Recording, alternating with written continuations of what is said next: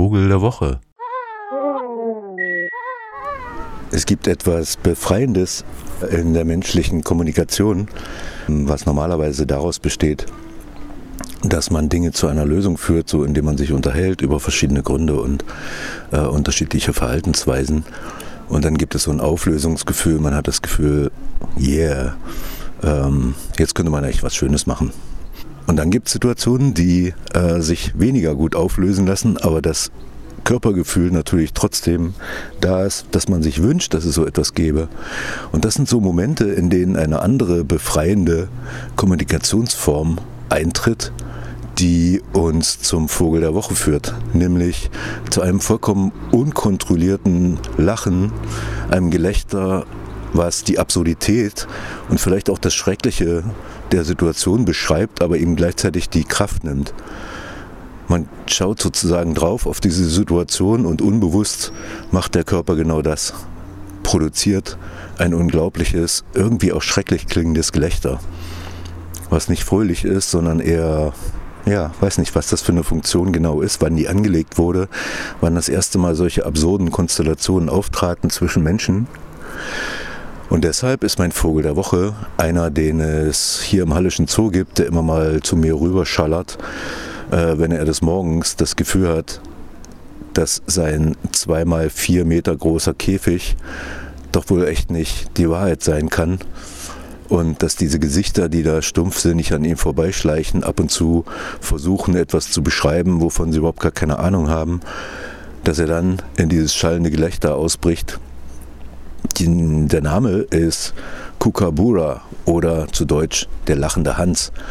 Der wohnt eigentlich in Australien und ist so eine Art riesengroßer Eisvogel, auch äh, so schwarz-weiß äh, gefärbt und sitzt da eigentlich sehr stoisch rum im Zoo, während er in Australien mit seinen großen, auch gescheckten Flügeln ab und zu imposant durch die Kante fliegt und seinem riesengroßen Storchenschnabel ähm, dann aufsperrt, um dieses Gelächter klingen zu lassen. Ja, und das Absurde dieser zwischenmenschlichen, erschreckenden Konstellation, die ich gerade bei Korax erlebt habe, die wirklich in Abgründe gucken lässt, äh, die man sich vorher kaum vorstellen konnte.